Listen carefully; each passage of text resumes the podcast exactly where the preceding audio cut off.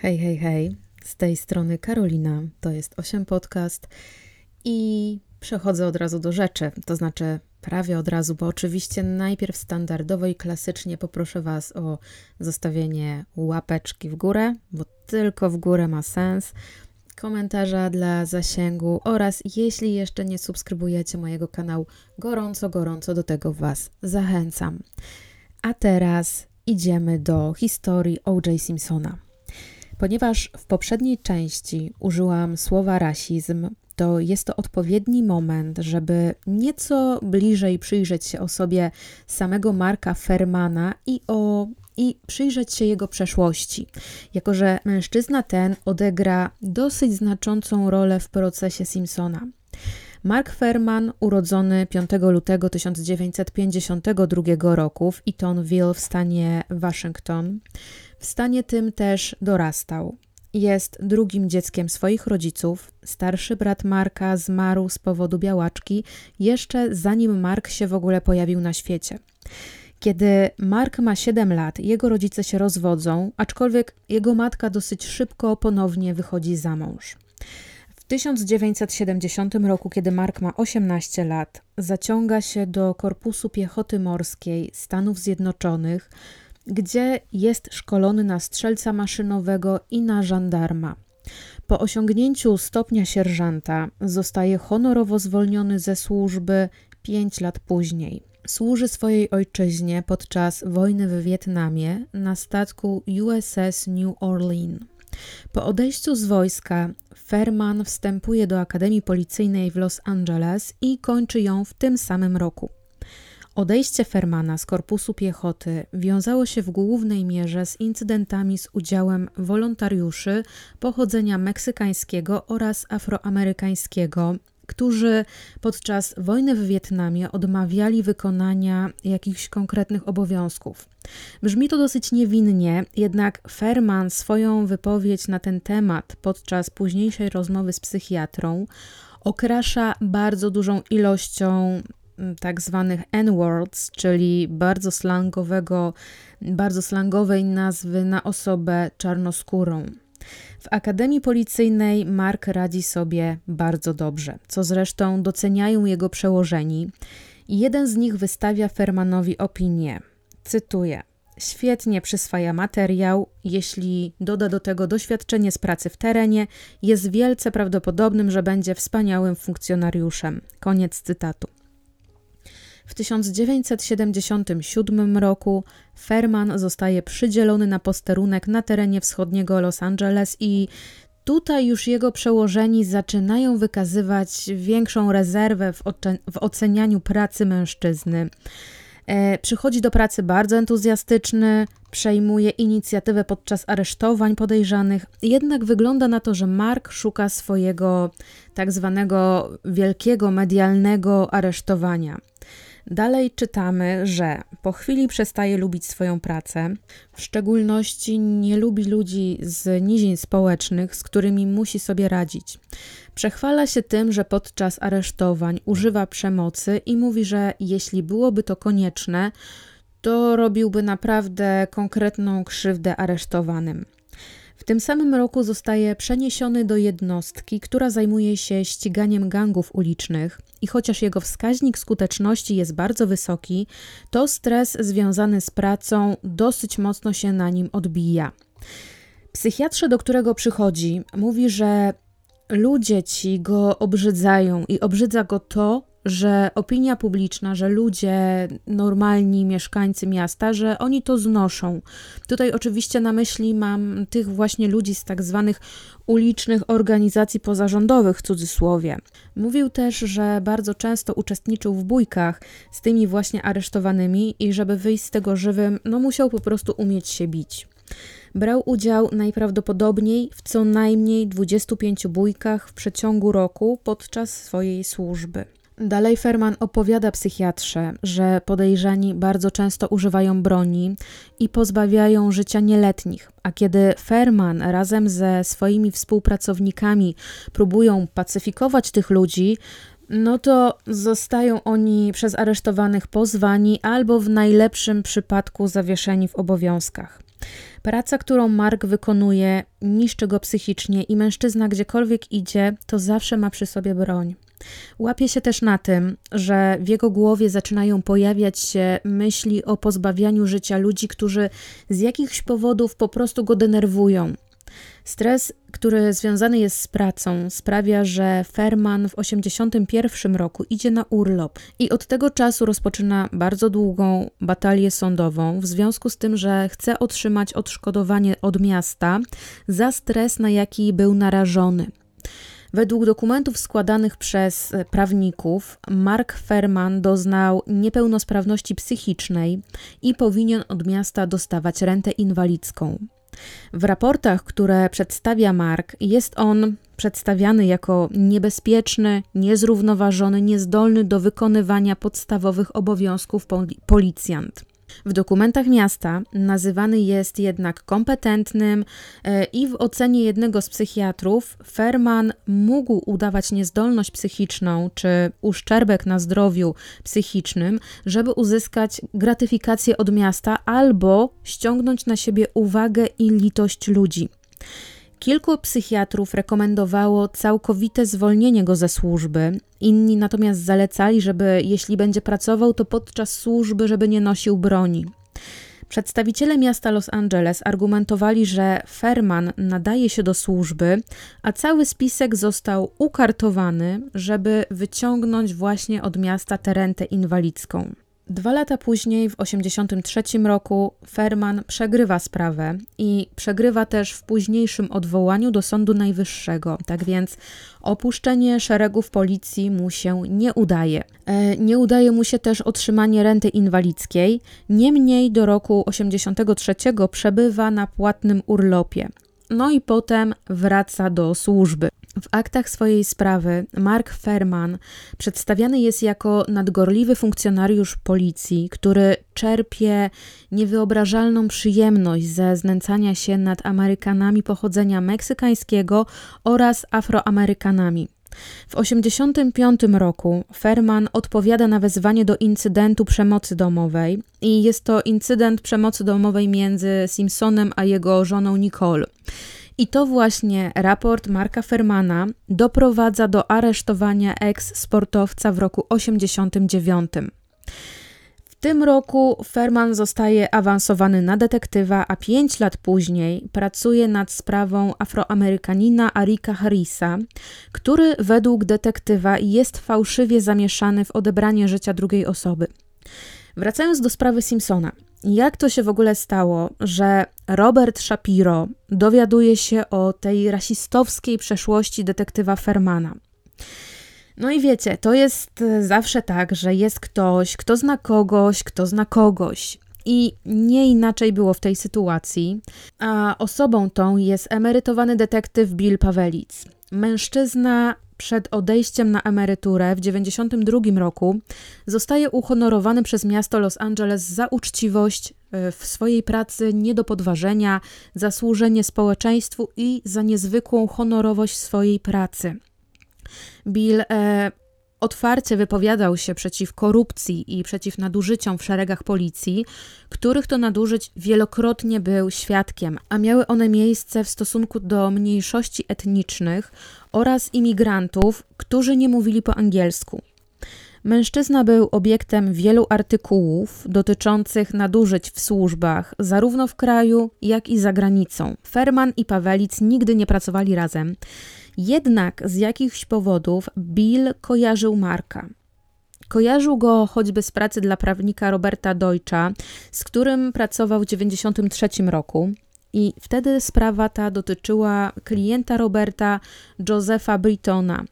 Mężczyzna ten pięć lat wcześniej okradł innego mężczyznę przy bankomacie, a tak się złożyło, że Mark Ferman ze swoim partnerem obserwowali rzeczony bankomat i Britton został postrzelony podczas próby ucieczki. Mężczyzna ten ostatecznie przyznaje się do napaści, ale jednocześnie składała pozew cywilny przeciw Fermanowi i jego partnerowi, którzy mieli używać w stronę Billa rasistowskich epitetów oraz mieli podłożyć w okolicy zatrzymanego mężczyzny nóż, żeby usprawiedliwić potrzebę użycia broni jako samoobrona. Podczas sprawy przeciw Fermanowi prawnik Robert Deutsch odkrył dokument sprawy numer C jak Celina 465,544, które to akta dotyczyły właśnie sprawy Fermana przeciw miastu Los Angeles i to wszystko przypomniał sobie właśnie pan Bill Pawelic, a informacje te bardzo skrupulatnie przekazuje Robertowi Shapiro, dla którego wtedy pracował. Bill obecny jest też na sali sądowej e, podczas przesłuchania wstępnego. No i tutaj pojawia się jedno bardzo istotne pytanie. Czy patrząc na tę przeszłość Fermana w podkładaniu dowodów, czy mógł on podłożyć zarówno w Brentwood, jak i na terenie posiadłości przy Bundy Drive rękawiczki? W artykule dla gazety The New Yorker pojawia się taka bardzo śmiała teoria, że Mark Ferman właśnie podłożył dowody, żeby wrobić Simpsona. Teorię tę miał wysnuć mężczyzna, który przedstawiony jest przez dziennikarza jako tak zwany członek grupy obrończej O.J. Simpsona. I po latach okazało się, że tą osobą był nie kto inny, tylko właśnie Robert Shapiro. Robert Shapiro w czasie pracy nad sprawą Simpsona jest zdania, że przed 22 lipca 1994 roku ma już praktycznie całą grupę, jaka jest mu potrzebna, żeby z sukcesem bronić swojego klienta. Jednak jego reputacja prawnika, który podsuwa ugodę, no nie napawa pozytywnymi odczuciami przyjaciół Simpsona, w związku z czym Shapiro bardzo niechętnie, ale godzi się na rozszerzenie grupy. I pierwotnie do tego Dream Teamu miał dołączyć Gary Spence. Jest to prawnik, który od roku 69 nie przegrał ani jednej sprawy, niezależnie od tego, czy występował wtedy jako prokurator, czy jako obrońca. Tak więc tych dwóch mężczyzn na tydzień przed procesem spotyka się, żeby porozmawiać o strategii. Shapiro przede wszystkim e, jest i będzie przewodniczącym obrony to nie podlega wątpliwości. Dalej będzie powoływał się na rasizm w policji i skupi się przede wszystkim na Marku Fermanie oraz jego przeszłości jako głównej linii obrony. Spence e, też przedstawia swoje kontrargumenty i mówi, że nie ma zamiaru być tak zwanym członkiem załogi, e, tylko jak to sam określa, musi on być kapitanem statku. Tak więc, ponieważ panowie nie dochodzą do porozumienia, przede wszystkim w tej kwestii przywództwa, Shapiro wysuwa kandydaturę drugiego prawnika, o którym myślał wcześniej. I jest to pan Johnny Cochran. I wszyscy są zgodni, że jeśli Shapiro planuje obronę opierać właśnie na rasie, no to zdecydowanie pan Cochran będzie lepszym kandydatem. Póki co tylko Simpson jest przeciwny udziału Johniego w grupie obrończej. Oczywiście mm, Johnny i Simpson znali się wcześniej i nawet się bardzo lubili, przynajmniej Simpson go lubił, ale nie był pewien, czy jednocześnie chce go w swoim zespole obrońców. I tutaj, w tym miejscu, podczas konsultacji z prawnikami, miało paść to sławne, buńczuczne zdanie wypowiedziane przez eksportowca, czyli I'm not black, I'm OJ. Nie jestem czarnoskóry, jestem OJ-em.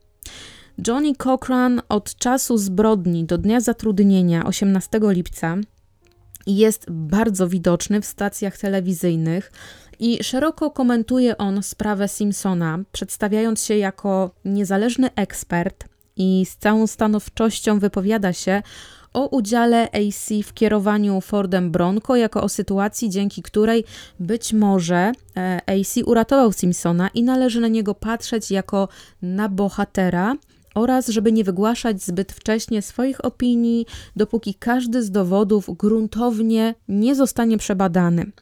I jako ciekawostkę w tym miejscu dodam, że Johnny Cochran bronił e, Michaela Jacksona w procesie, który to miał miejsce na przełomie lat 93-94. I tak, pomimo tego początkowego nieprzekonania Simpsona do Cochrana, dosyć szybko się OJ finalnie do niego przekonuje, i tak właśnie Dream Team Simpsona przybiera ten ostateczny kształt oraz formę. W lipcu sędzia Cecil Mills oświadcza obronie, że sprawę Simpsona przekazuje sędziemu Lance'owi Ito. Co prawda, żona sędziego, Margaret York, jest kapitanem LAPD, ale obrona nie wnosi żadnych sprzeciwów, jeśli chodzi o usunięcie sędziego z powodu konfliktu interesów, a co więcej, drużyna obrońców jest zdania, że sędzia i to będzie bardzo idealnie wpasowywał się w proces Simpsona, dlatego, ponieważ w przeciwieństwie do swoich kolegów z pracy, sędzia Ito słucha argumentów obrony w każdym procesie, któremu przewodniczy.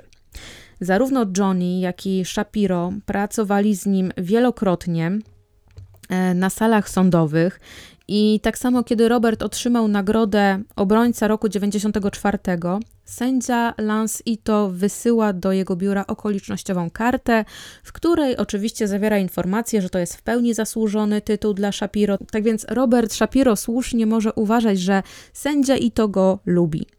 To, co było też istotne dla Roberta, to fakt, że e, Lance Ito działał dosyć szybko. Procesy pod jego przewodnictwem trwały nie dłużej niż rok, podczas gdy jego koledzy no to oscylowali w takich okolicach od ponad rok do dwóch lat minimum. Robert Shapiro musi jednak zatrudnić jeszcze jednego specjalistę i to jest pani Joe Ellen Dimitrius.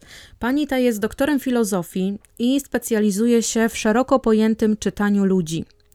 Ona bardzo zwraca uwagę na ton głosu, na wyraz twarzy, na takie nawyki, e, po to, żeby móc określić, jak będzie który ławnik się podczas procesu zachowywał. Zwraca uwagę na takie rzeczy mm, jak fryzura, sposób ubierania się, tembr głosu, gesty, takie rzeczy, które mm, mogłyby umknąć niewprawionemu oku. Kobieta ta konsultowała w kilku sprawach, e, na przykład w sprawie Rodneya Kinga, e, czy na przykład porównała, czy na przykład pojawiła się w procesie wspomnianego przeze mnie wcześniej e, McMartin Preschool.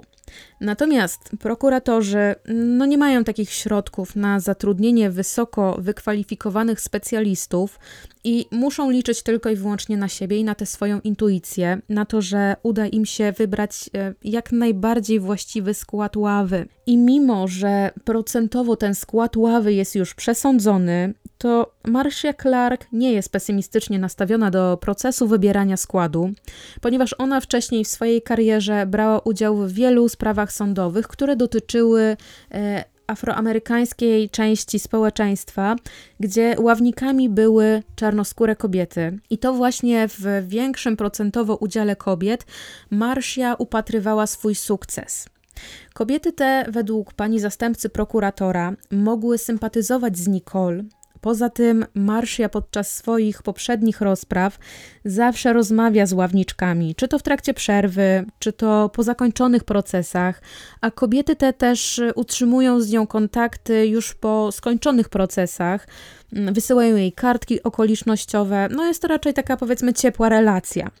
Jednak Marcia Clark nie zostaje sama z wyborem odpowiednich osób do składu ławy, ponieważ u jej boku pojawia się konsultant Donald Vision. I to jest nie byle jaki konsultant, ponieważ mężczyzna ten ma doświadczenie w pracy dla największych firm, takich jak przykładowo IBM. Bierze też udział w wybieraniu składu ławy podczas procesu braci Menendez. Mężczyzna ten zakłada w roku 1990 firmę Decision Quest, która to w założeniu ma nieść pomoc prawną, ma świadczyć usługi konsultacji podczas bardzo medialnych procesów. I do roku 94 firma ta e, w zasadzie jest już taką wiodącą spółką w tej właśnie dziedzinie. Proces wybierania składu ławy wyglądał tak, że odpowiedzi z formularzy, jakie wypełniali przyszli ławnicy, wprowadzane były do komputerów. I na podstawie wyników Donald Vinson wybierał według niego najbardziej optymalny skład. Kolejny test wybranych ławników ma miejsce 23 lipca 1994 roku, a potencjalnych ławników wybrano do tego testu 10. I to był taki nie tyle proces pokazowy, ile taki mogłabym nazwać e, taki mm, symulacja procesu. O, Marcia Clark miała na tę symulację nagrać 20 minut swojej wypowiedzi, którą miała powiedzieć na otwarcie procesu, a Bill Hodgman miał odgrywać rolę obrońcy Simpsona.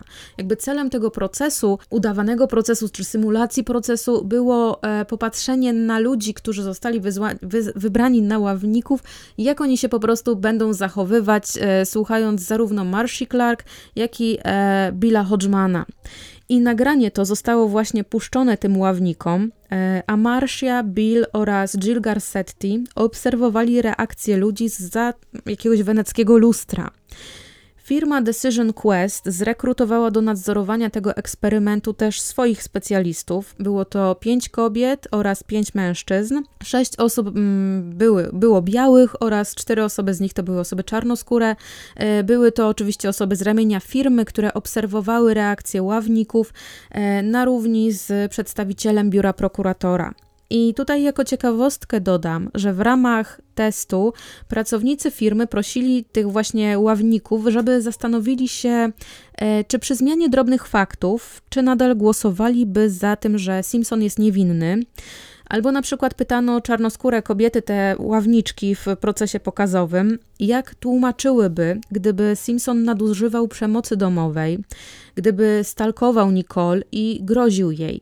No i kobiety te tłumaczyły to tak, że em, zawsze w związku pojawiają się problemy. Czasem ludzie się biją i to się jak najbardziej zdarza. To wcale nie oznacza, że prowadzi to do pozbawienia jednej e, osoby życia przez drugą.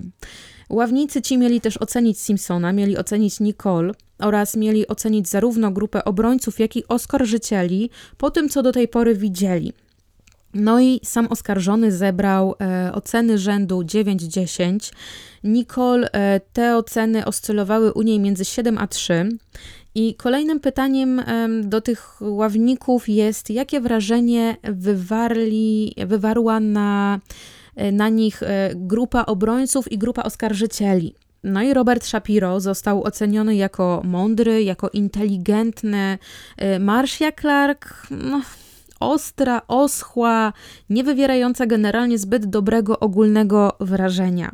No i to, co usłyszała pani Clark, jest prawdopodobnie ostrym i bardzo mocnym policzkiem dla niej, ponieważ musi słuchać tego, jak oceniana jest przez tych y, ławników, którzy brali udział w symulacyjnym procesie. I musi słuchać, jak jest oceniana przez czarnoskóre kobiety, w których to upatrywała de facto jakby swoją siłę i swoją możliwość wygrania. Kobiety te widziały Simpsona jako ucieleśnienie męskości, takiego wiecie, absolutnego samca alfa, a Marcia Clark no, jest tą kobietą, która chce pozbawić e, Simpsona męskości i chce go po prostu strącić z piedestału.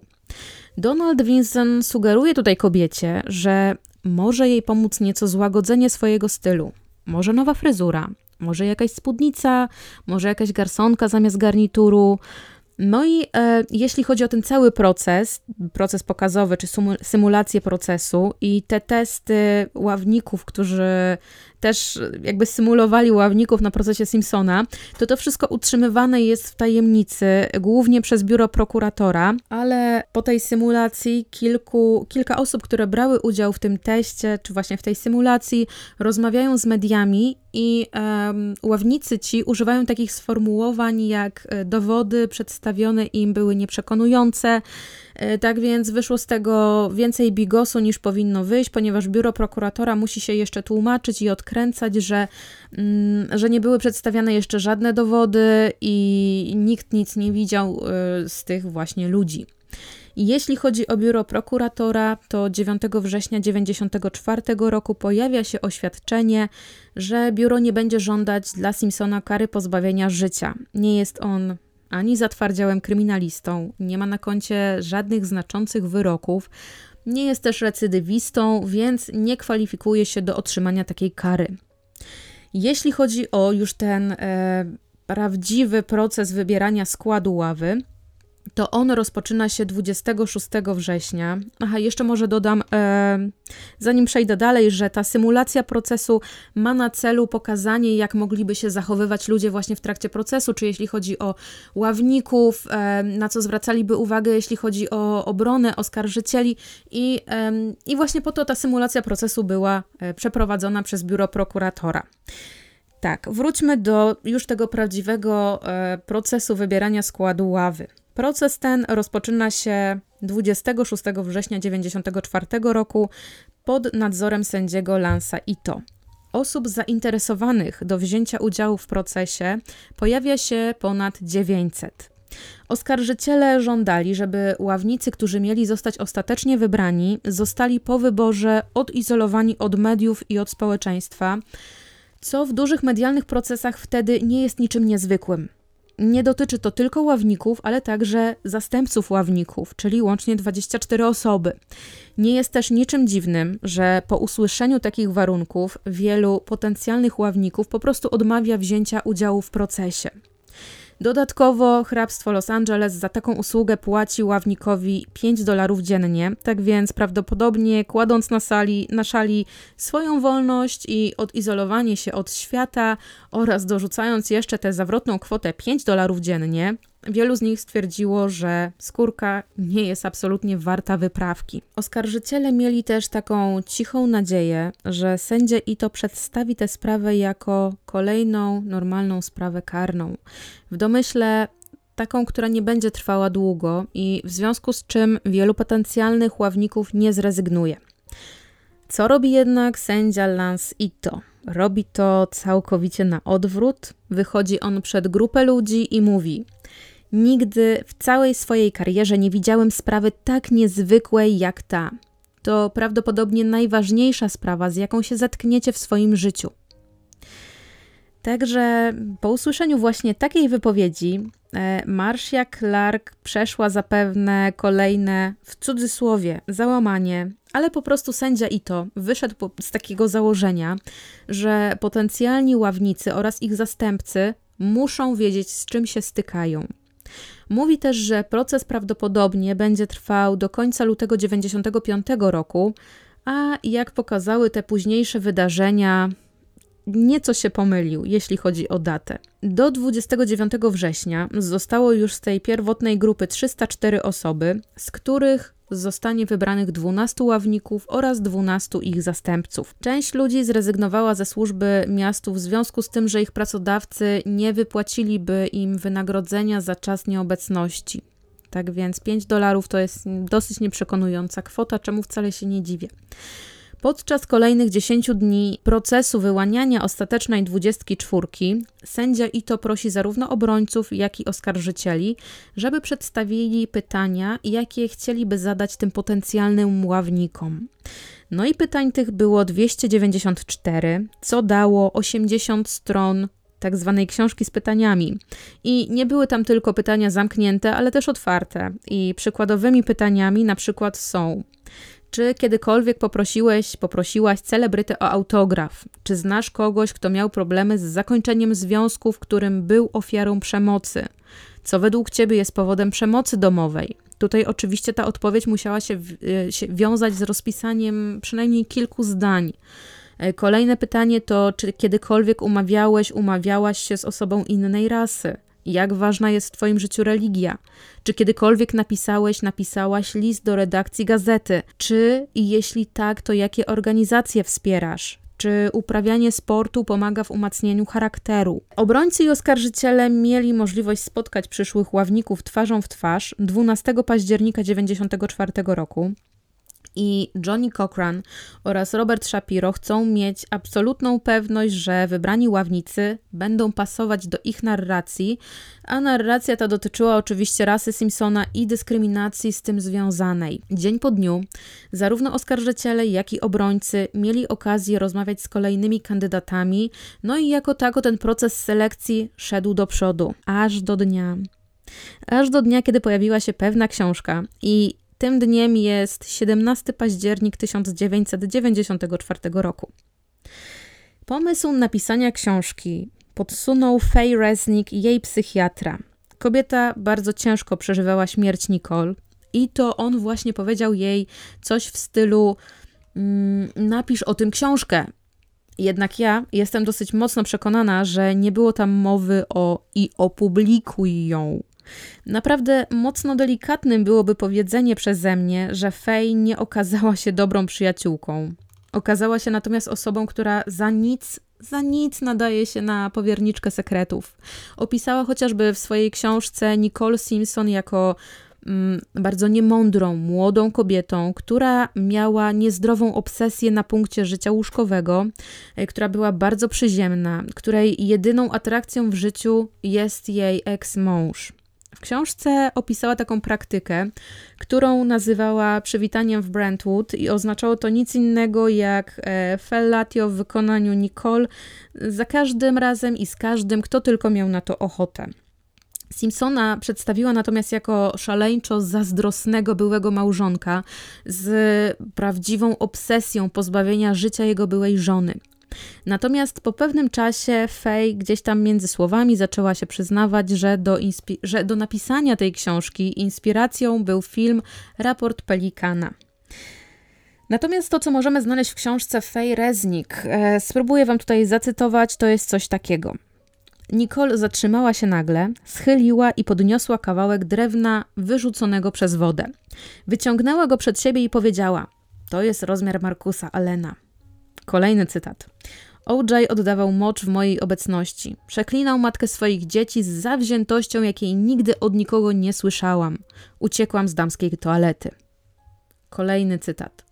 Nazywałyśmy ich chłopakami ze Starbucksa. To jest oczywiście eufemizm dla określenia młodszych od Faye i Nicole mężczyzn, których e, kobiety chciały wziąć na warsztat. Kolejny cytat. W pewnym momencie stanęłyśmy naprzeciw siebie. Nicole nagle pochyliła się i zaczęła mnie całować. Moja pierwsza reakcja to było takie dziwne. Całowała mnie kobieta. Kolejny cytat.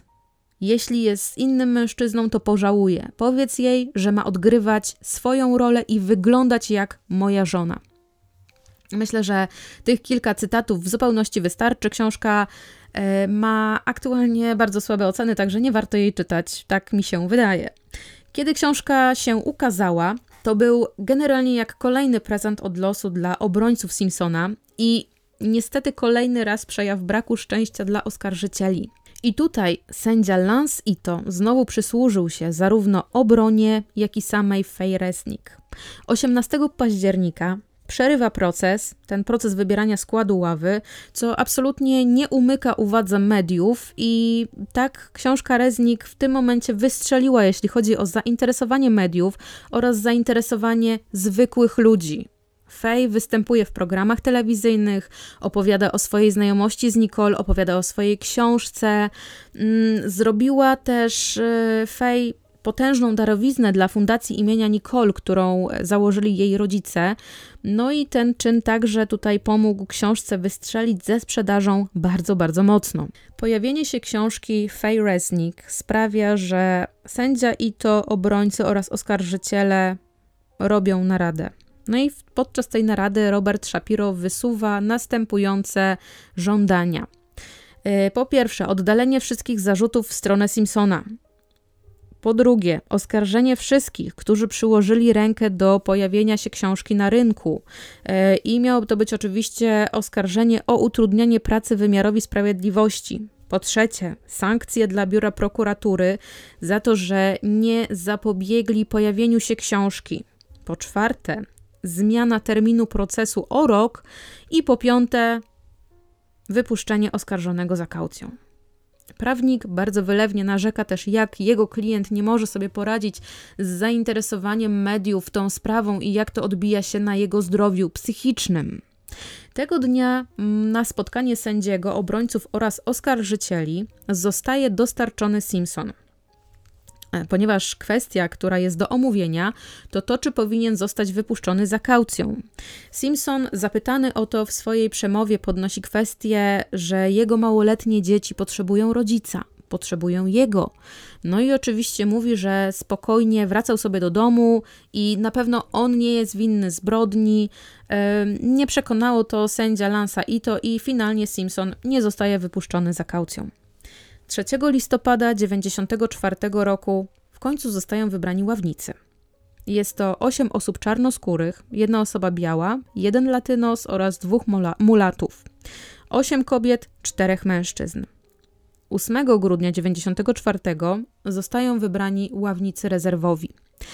I całą tę grupę 24 osób tworzy 15 osób czarnoskórych, 6 osób białych, 3 latynosów. Rozkład płciowy jest następujący.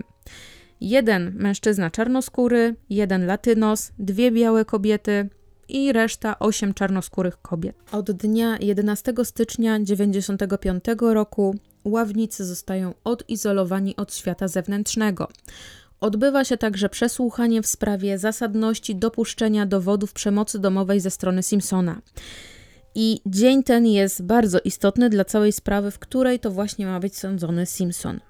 Obronę reprezentuje tego dnia Gerald Wellman i wypowiedź swoją rozpoczyna od zasugerowania, że zbrodnia dokonana na Nicole i Ronie nie musi być efektem zazdrości Simpsona o ex-żonę, a efektem działania organizacji pozarządowej, gdzie w grę mogły wchodzić substancje odurzające, bo przecież porachunki takich organizacji wielokrotnie pociągały za sobą zbrodnie, której ofiarami padało wiele osób jednocześnie i że takie sytuacje są znacznie częstsze niż pozbawienie życia dwóch osób podczas domowej awantury.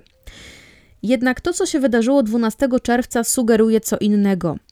Nicole jest obiektem zazdrości swojego byłego męża, a Ron jest przypadkową ofiarą, która pojawia się na miejscu zbrodni w nieodpowiednim czasie, co może znacznie podnieść poziom furii Simpsona, której powodem była zazdrość.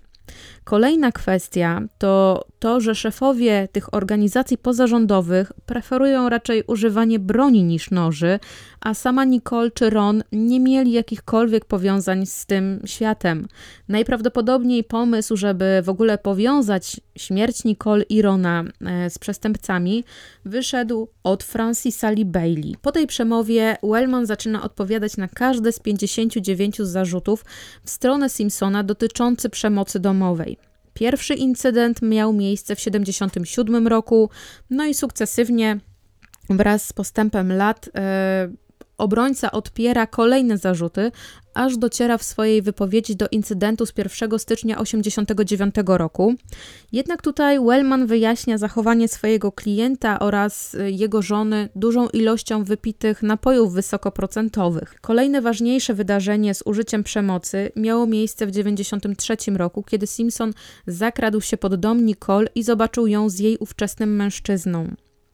Pojawia się tutaj bardzo zaskakująca informacja, że 7 czerwca 1994 roku, czyli 5 dni przed śmiercią Nicole, ona kontaktowała się ze schroniskiem dla prześladowanych kobiet, co dosyć mocno zaskoczyło zarówno prawników, jak i wszystkich obecnych na sali, ponieważ Nicole nawet po odejściu od Simpsona miała na tyle pieniędzy, żeby żyć na bogato, a jednak mimo wszystko nie szukała pomocy wśród rodziny, wśród policji, wśród y, przyjaciół, a szukała tej pomocy w organizacji, która kojarzona była wtedy raczej z pomocą mniej zamożnym ludziom. Natomiast y, ja o tym telefonie do schroniska dla kobiet mówiłam Wam bodajże w y, czwartym, czwartym podcaście, czwartym albo piątym na samym końcu.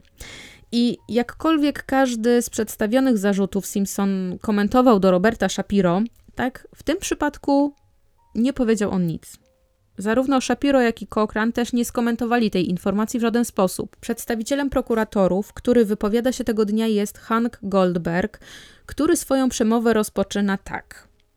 Wyobraźmy sobie, że Nicole Simpson w ogóle nie była żoną oskarżonego, a została kobietą, przypadkową kobietą, którą pozbawiono życia. A Ron Goldman był całkiem przypadkowym mężczyzną. I tutaj nie ujawniajmy informacji o Nicole, jak i o stanie zażyłości między Nicole a Ronem ławnikom.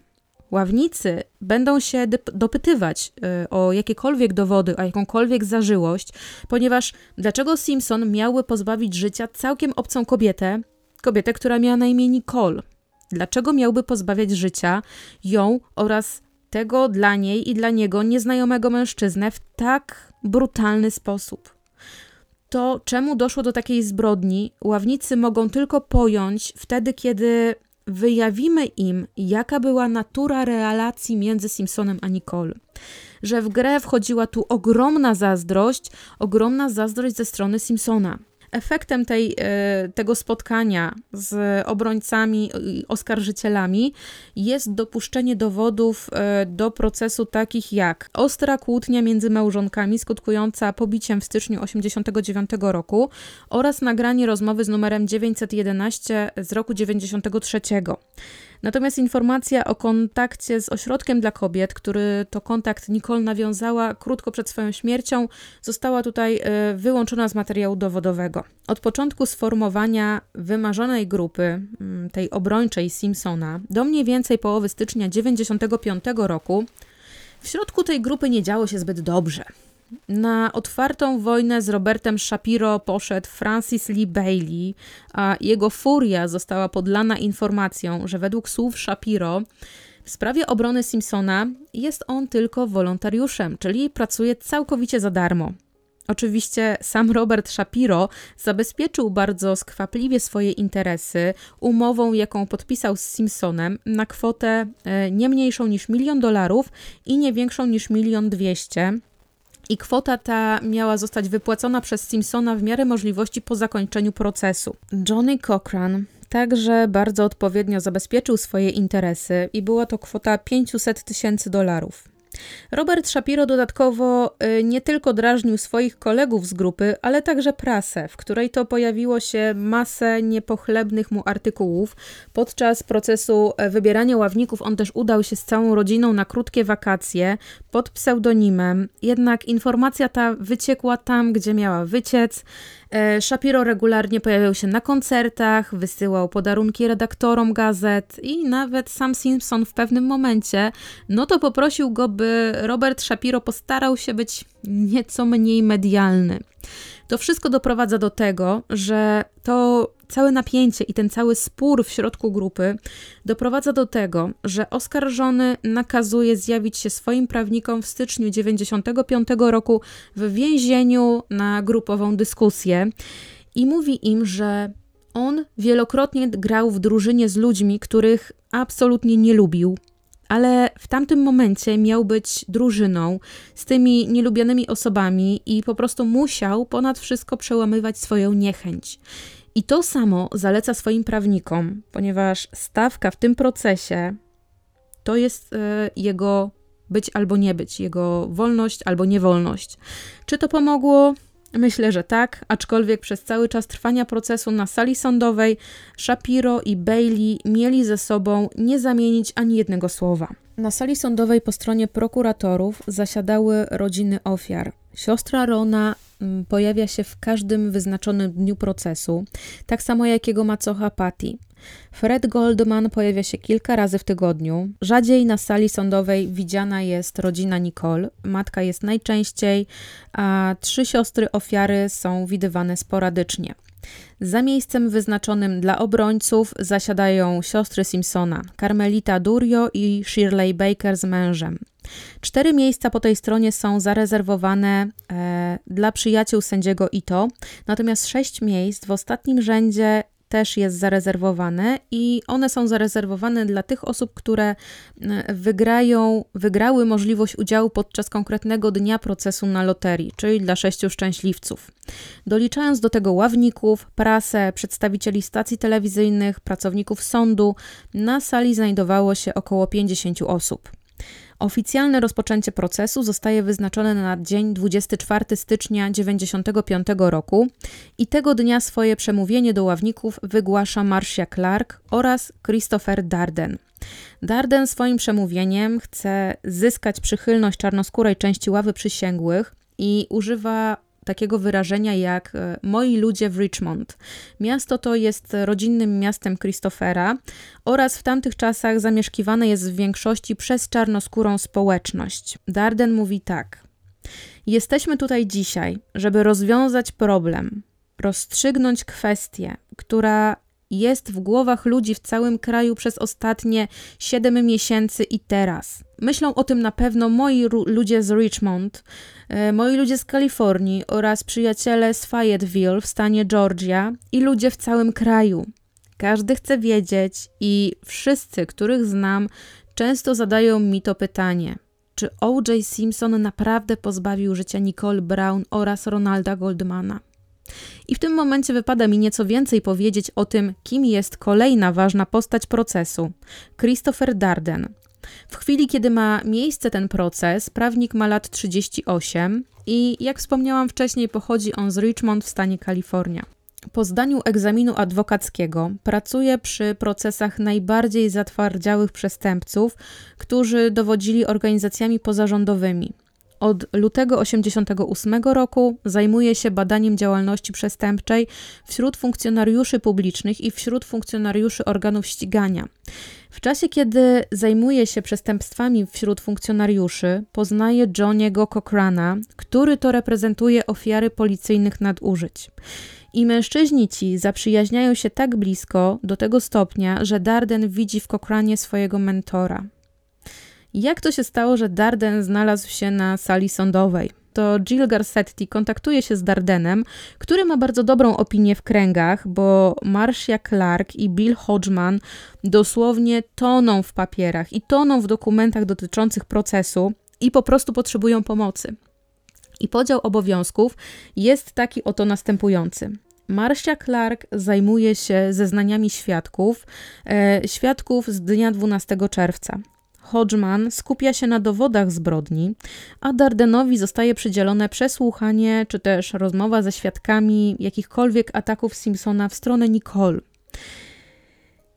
Nieco inaczej, jeśli chodzi o wystąpienie, o tę mowę otwierającą w porównaniu do Christophera Dardena, wygląda tego dnia wystąpienie Marshi Clark. Darden ma taki nie wiem, czy to tik mogę nazwać, ale nerwowo przemieszcza się po sali sądowej, natomiast e, Marcia stoi w miejscu, kiedy wygłasza swoją mowę i chodzi tylko wtedy, kiedy absolutnie musi. Przez całe swoje przemówienie ona stoi przy pulpicie.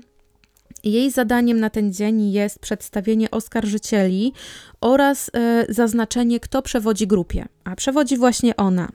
Marcia opowiada ławnikom o wycieczce Simpsona z Keito po burgera, Ciekawostką jest, że nazwisko Kaylin będzie dosyć rzadko przewijało się prze, przez cały czas trwania procesu i będzie on generalnie mm, przedstawiany cały czas jako Keito. Dalej Marcia opowiada o tym, jak wyglądał dzień Nicole, opowiada też o tym, co usłyszał Keito, kiedy rozmawiał przez telefon ze swoją dziewczyną, a potem, że kierowca limuzyny widzi Simpsona o godzinie 22.55, który skrada się do własnego domu. Oczywiście skrada się Simpson. Clark e, nigdy podczas tego swojego przemówienia nie wspomniała nazwiska detektywa, który znalazł rękawiczki, rękawiczkę. I e, jeśli chodzi o przemówienie Dardena, jeśli chodzi o przemówienie Marshi Clark, to Marcia tutaj e, swoje wystąpienie okrasiła fotografiami, slajdami, wykresami, które pro bono stworzyła dla niej właśnie firma Decision Quest. Oczywiście podczas procesu wyboru ławników e, biuro prokuratora nie skorzystało tak e, ostatecznie całkowicie z pomocy tego biura, mm, z pomocy Decision Quest, ale tutaj e, firma ta się jak najbardziej przysłużyła. I gdyby firma zdecydowała się pobrać za swoje usługi wynagrodzenie, to na koniec procesu byłaby to kwota miliona dolarów. Po przedstawieniu chronologii e, Marcia Clark pokazuje zdjęcia, miejsce zbrodni. Następnie kobieta opowiada o odkryciu funkcjonariusza Riski i jak ostrożnie zrobił on inspekcję miejsca zbrodni, odkrywając, odkrywając ciało drugiej osoby, czyli Rona Goldmana. W kolejnej części wypowiedzi Clark przechodzi do informacji, że na klamce lewych drzwi Bronco znajdowała się krew, która należała do oskarżonego. Wewnątrz samochodu została odnaleziona mieszanka mieszanka krwi oskarżonego oraz Rona Goldmana, natomiast w sypialni oskarżonego odnaleziono skarpetki, na których znaleziono krew Simpsona, a inna zaschnięta kropla na tej skarpetce, drugiej skarpetce należała do Nicole. I każda kropla krwi zostawiona na ścieżce po lewej stronie odcisków butów pasuje do grupy krwi oskarżonego. Swoją przemowę kobieta kończy informacją, że zbierając te wszystkie dowody razem, 12 czerwca 1994 roku, po długim i wypełnionym przemocą związku, oskarżony zakończył życie swojej byłej żony, a Ron Goldman jest niewinną ofiarą szału zazdrości Simpsona. 25 stycznia, czyli kolejnego dnia, czas na przemówienie otwierające obrońców Simpsona. I głos tutaj zabiera Johnny Cochran.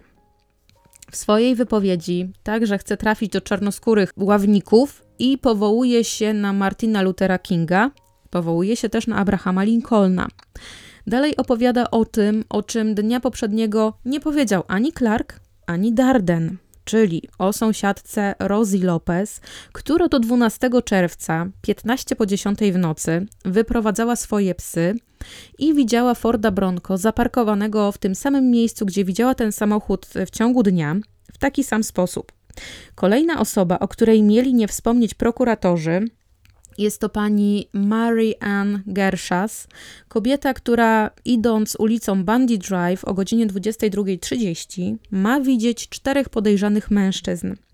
Dwóch z nich to prawdopodobnie latynosi, dwaj z nich są biali i w dłoniach mają podejrzane przedmioty. Obie te panie miały zostać totalnie zignorowane przez prokuratorów i przez policję, a z Rozą Lopez to w ogóle miał rozmawiać Mark Ferman. Prawie na koniec swojej przemowy Cochran sugeruje, że wrobienie Simpsona to jest spisek skorumpowanej policji, mający na celu umieszczenie oskarżonego w więzieniu. A potem Johnny Cochran opowiada o bujnym, łóżkowym życiu Nicole. O tym, jak niewłaściwie zachowywała się ze swoim obecnym chłopakiem wtedy, Kitem Zlomsowiczem, kiedy e, Simpson tak się złożyło, że stalkował Nicole, a tego dnia Nicole wtedy nie była oczywiście z Simpsonem, natomiast y, piętro wyżej spały dzieci Simpsona i jak to w ogóle mogło być, że piętro niżej e, Nicole była wtedy ze swoim obecnym chłopakiem. I to, co było istotne właśnie w wypowiedzi Johniego Cochrana, to to, że mm, nie to, że Simpson stalkował swoją żonę było e, istotne, a to, że właśnie te dzieci na piętrze spały no i o tym, że Nicole się generalnie bardzo niewłaściwie prowadziła. E, prowadziła się też niewłaściwie z jednym z przyjaciół Simpsona i tutaj chodziło oczywiście o Markusa Allena. I cała ta wypowiedź Johniego Cochrana miała na celu jedno. Miała na celu zaczepić się o temat Faye Resnick, co pan Cochran uczynił i rzekomo od 3 czerwca 1994 roku Faye miała mieszkać z Nicole. Y, Faye została wyrzucona z domu jej ówczesnego chłopaka z powodu nadużywania tzw. Tak proszku do pudrowania nosa.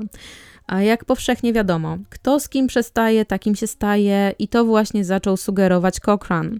Sugerował nadużycie substancji zakazanych, spędzanie kilku nocy w tygodniu aż do białego rana w klubach, gdzie te właśnie dwie kobiety nie były przez nikogo kontrolowane. Rzekomo uzależnienie Fej było tak silne, że 8 czerwca jej były mąż oraz jej były chłopak wysłali ją do ośrodka zajmującego się leczeniem uzależnień.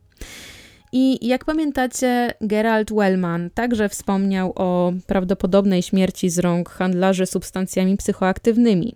Nawet jeśli założymy, że handlarze byli powiązani z Faye Resnick, no to czemu chcieliby w ogóle mm, pozbawiać życia Nicole? Niemniej obrońcom udaje się, udaje się zniechęcić czarnoskóre kobiety z ławy przysięgłych do sympatyzowania czy współczucia Nicole, ponieważ skoro żyła w sposób zabawowy i niekontrolowany, no to na pewno sama sobie była winna. Narracja obrońców jest taka. Nicole, blond włosa uwodzicielka, doprowadza do upadku ich czarnoskórej gwiazdy futbolu. Cochran też w swoim przemówieniu wspomina mężczyznę, który kiedyś wyprowadzając swojego psa, natknął się na Nicole rozmawiającą z burzonym białym mężczyzną. I Cochran przywołuje zeznania kolejnych osób, które nigdy nie będą w przyszłości wzywane, żeby zeznawać i nigdy nie były wzywane wcześniej. Yy, nigdy Faye Resnick nie pojawia się na sali sądowej, ani tym bardziej Rosa Lopez.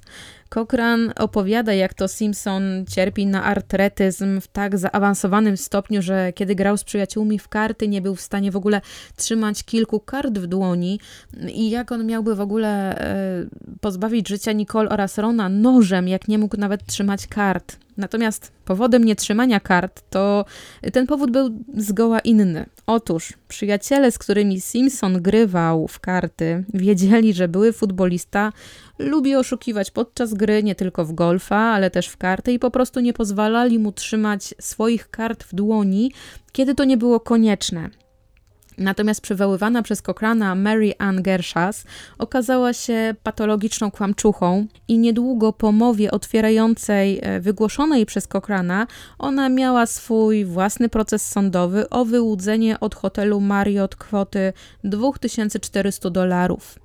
Mimo tego, że w tym, co powiedział Cochran, nie było nic poza tak zwanym laniem wody, zasiał w głowie ławników niepewności, że w policji w Los Angeles nie dzieje się dobrze, a wręcz dzieje się źle i dzieje się korupcja, a OJ jest wzorem cnót do, do naśladowania, natomiast pani Simpson dostała to, na co zasłużyła.